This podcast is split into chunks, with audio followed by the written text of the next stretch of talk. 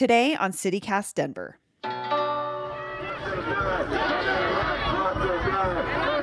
It just keeps happening.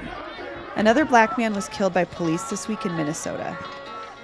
The uprisings begin, and then lawmakers talk about police reform. Does it really make a difference? Here in Colorado, legislators are trying to further limit the police's ability to use lethal force. My hope is that we don't have to mourn another person's death. We don't have to have another hashtag for someone who died at the hands of law enforcement.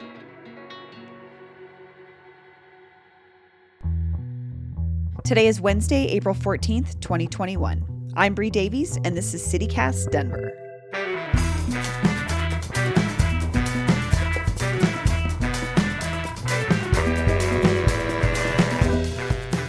Today, more of what I call grumpy Denver weather. Partly cloudy skies, highs in the 40s, and possible rain and snow in the evening. Colorado health officials have halted use of the Johnson & Johnson vaccine. The CDC and FDA announced an investigation after 6 women experienced blood clots after getting vaccinated. Colorado received very few doses of the J&J shot this week, so officials promise that most vaccine clinics will not be significantly affected. City Council voted Monday to approve $1.6 million in funding for Urban Peak. The agency is the only provider of shelter space specifically for minors experiencing homelessness in the city. More young people staying housed is a housing win for everyone. In huge bummer sports news, if you caught the Nuggets game earlier this week against the Warriors, you saw the painful exit of Jamal Murray. The star point guard suffered a torn left ACL. Murray is expected to be off the court for the next 9 to 12 months. We wish him a healthy and speedy recovery.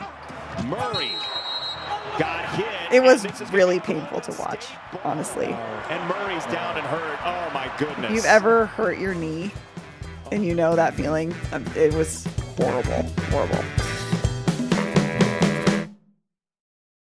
It's enraging, exhausting, and honestly, it's bullshit. Another police officer murdered a young black man and said it was an accident.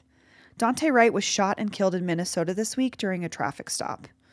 And here in Colorado, state lawmakers are addressing our own history of police violence. They're working to build off a sweeping police accountability bill from last summer. That bill covered a lot of things, so here's a quick refresher. 2020's Enhanced Law Enforcement Integrity Bill was created to do things like limit the use of deadly force. It required officers to hold each other accountable, and it stripped some levels of qualified immunity away. Qualified immunity is that thing that used to protect officers from being sued as individuals. I am very proud to say that we have made monumental gains in the right direction, strides in the right directions for equality and for justice. But we are not done. This bill does not end the work. And I stand here with the community to say that we need to divest in law enforcement. Now, Representative Leslie Herod and her colleagues are looking to further address law enforcement accountability with new legislation. Representative Herod, thank you so much for joining me. Thanks for having me. We're going to talk about House Bill 1250. And I'd love to just start by could you give us a brief rundown about what House Bill 1250 is? Sure. House Bill 1250 is basically an extension of uh, Senate Bill 217, which was our Law Enforcement Accountability Act. Um, this bill is the follow up from that bill last year. Which provides some needed clarification and definitions, also um, expands our use of force definitions to really limit the use of lethal force by law enforcement officers um, and expands, for instance, what we mean by uh, a weapon. So we're including um, batons, tasers, and, and others in our reporting requirements. And so, really, this bill builds off of the work that we've done previously, which was to end qualified immunity for law enforcement, prohibition to include state troopers um, and CBI and it clarifies definitions around body cameras to be very clear that a body camera must be worn at all times when interacting with a member of the public or basically a civilian, um, and that it cannot be turned off and on. But for instance, you don't have to have it on when you're sending an email, things like that. And so we have some clarifications here in this bill and some expansions. And why did you think the new bill was necessary now? Was that just after the other bill went into effect, you sort of saw the things that needed to be fixed or amended to be more effective? You know, this bill is necessary and so many other bills to come because we have so much more work to do to ensure that um, innocent people who are just walking home or coming from the grocery store or driving their cars are not abused by police, are not murdered by law enforcement, um, but also that their constitutional rights are being upheld. So they're not even the victims of, you know, unlawful search and seizure and things like that. And so that is what we're doing with this bill, and that is what we're doing with law enforcement accountability across the state. Have you heard from the community at all since the last bill was passed in um, the summer of last year? Have you heard directly from your constituents that any of this is making a difference when interacting with police?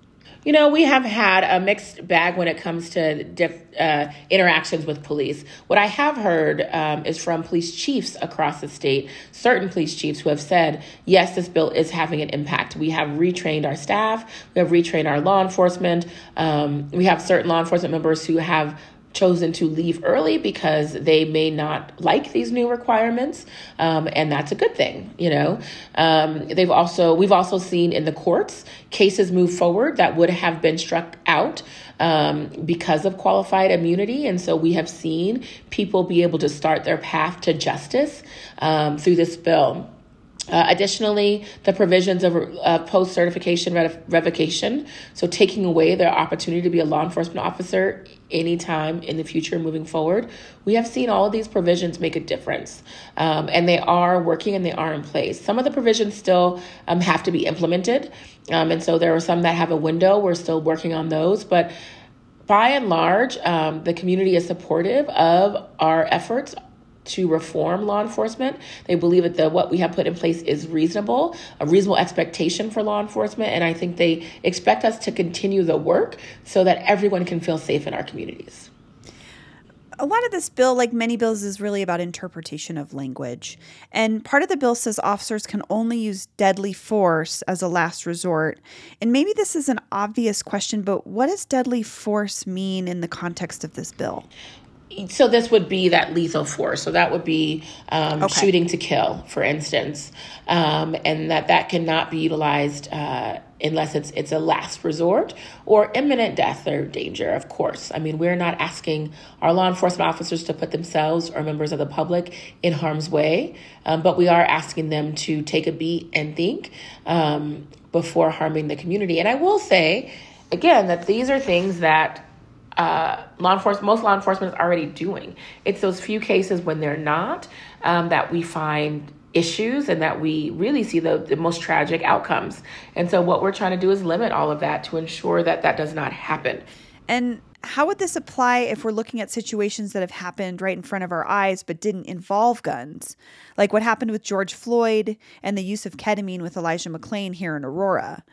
Where does that fit in with that lethal force and last resort idea? So in Senate Bill 217, we banned the chokeholds and carotid holds. So those are now banned, and if an officer uses them, they they will be outside of the scope of their duties, and so they'll have civil and criminal penalties associated with them.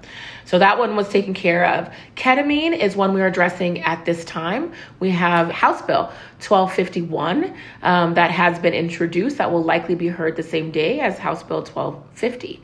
Um, and that bill will severely limit the use of ketamine in the field for law enforcement purposes. So it's being addressed separately as well, like in addition to this bill. Okay. Um, and I know you've had some pushback from your colleagues across the aisle with this bill. Do you expect that the the last resort clause to to get bipartisan support, or how do you view that that part of this conversation? Well, the interesting thing is, I'm so glad you asked me this. The interesting thing is that uh, Senate Bill 217 was supported with bipartisan support. People think it was just Democrats, but it was not. It was Republicans who came on and signed on and even co sponsored the bill. Um, and so I am working on House Bill 1250 with the full intent that I will be working alongside of my Republican colleagues to find the right interplay. I look forward to that conversation. I do think this bill will have bipartisan support. And from the community perspective, I, I, know that you you are firmly rooted in community, and that's really what drives what you do. What do you hope the community gets out of this particular bill? I hope that with this bill and the other bills that we have been introducing and passing um, around law enforcement accountability, my hope is that we don't have to mourn another person's death. We don't have to have another hashtag for someone who died at the hands of law enforcement. At the end of the day, these folks are people. They are they are children. They are husbands and wives and family members. And their lives matter right? Like their lives are are, are sacred and we have to treat folks as such. And so it's my hope that with these measures in place colorado can lead the way not on excessive force payouts or lawsuits by families who have lost their loved ones but instead that we are in the back of the pack and we actually have a much higher standard and quality of law enforcement officers in our communities. And it looks like the next hearing for this bill is April 21st. And I always like to give listeners something they can do. So, what can listeners do who want to support this bill or feel strongly about it? How can they get involved? Please email your legislator and tell them to support 1250 and 1251, which is the ketamine bill let folks know that this is important and that you stand behind efforts to ensure that we have the highest quality law enforcement officers in our communities if they're there. Uh, I think that is so very important. You can make a difference by reaching out and letting folks know now that you support these efforts. Thank you so much, Representative Herod. This has been a great explainer of.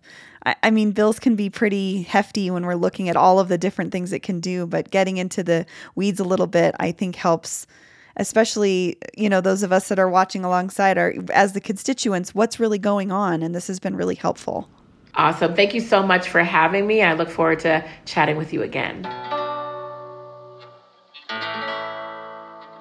if you feel strongly about this bill one way or the other and want to contact your legislator we've put a link in our show notes to help you find their email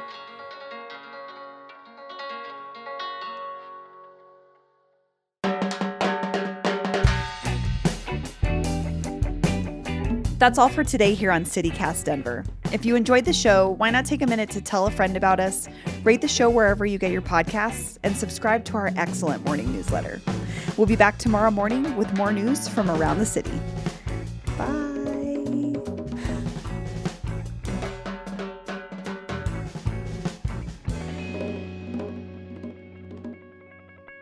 In huge bummer sports news, that sounded rude. In huge bummer sports news,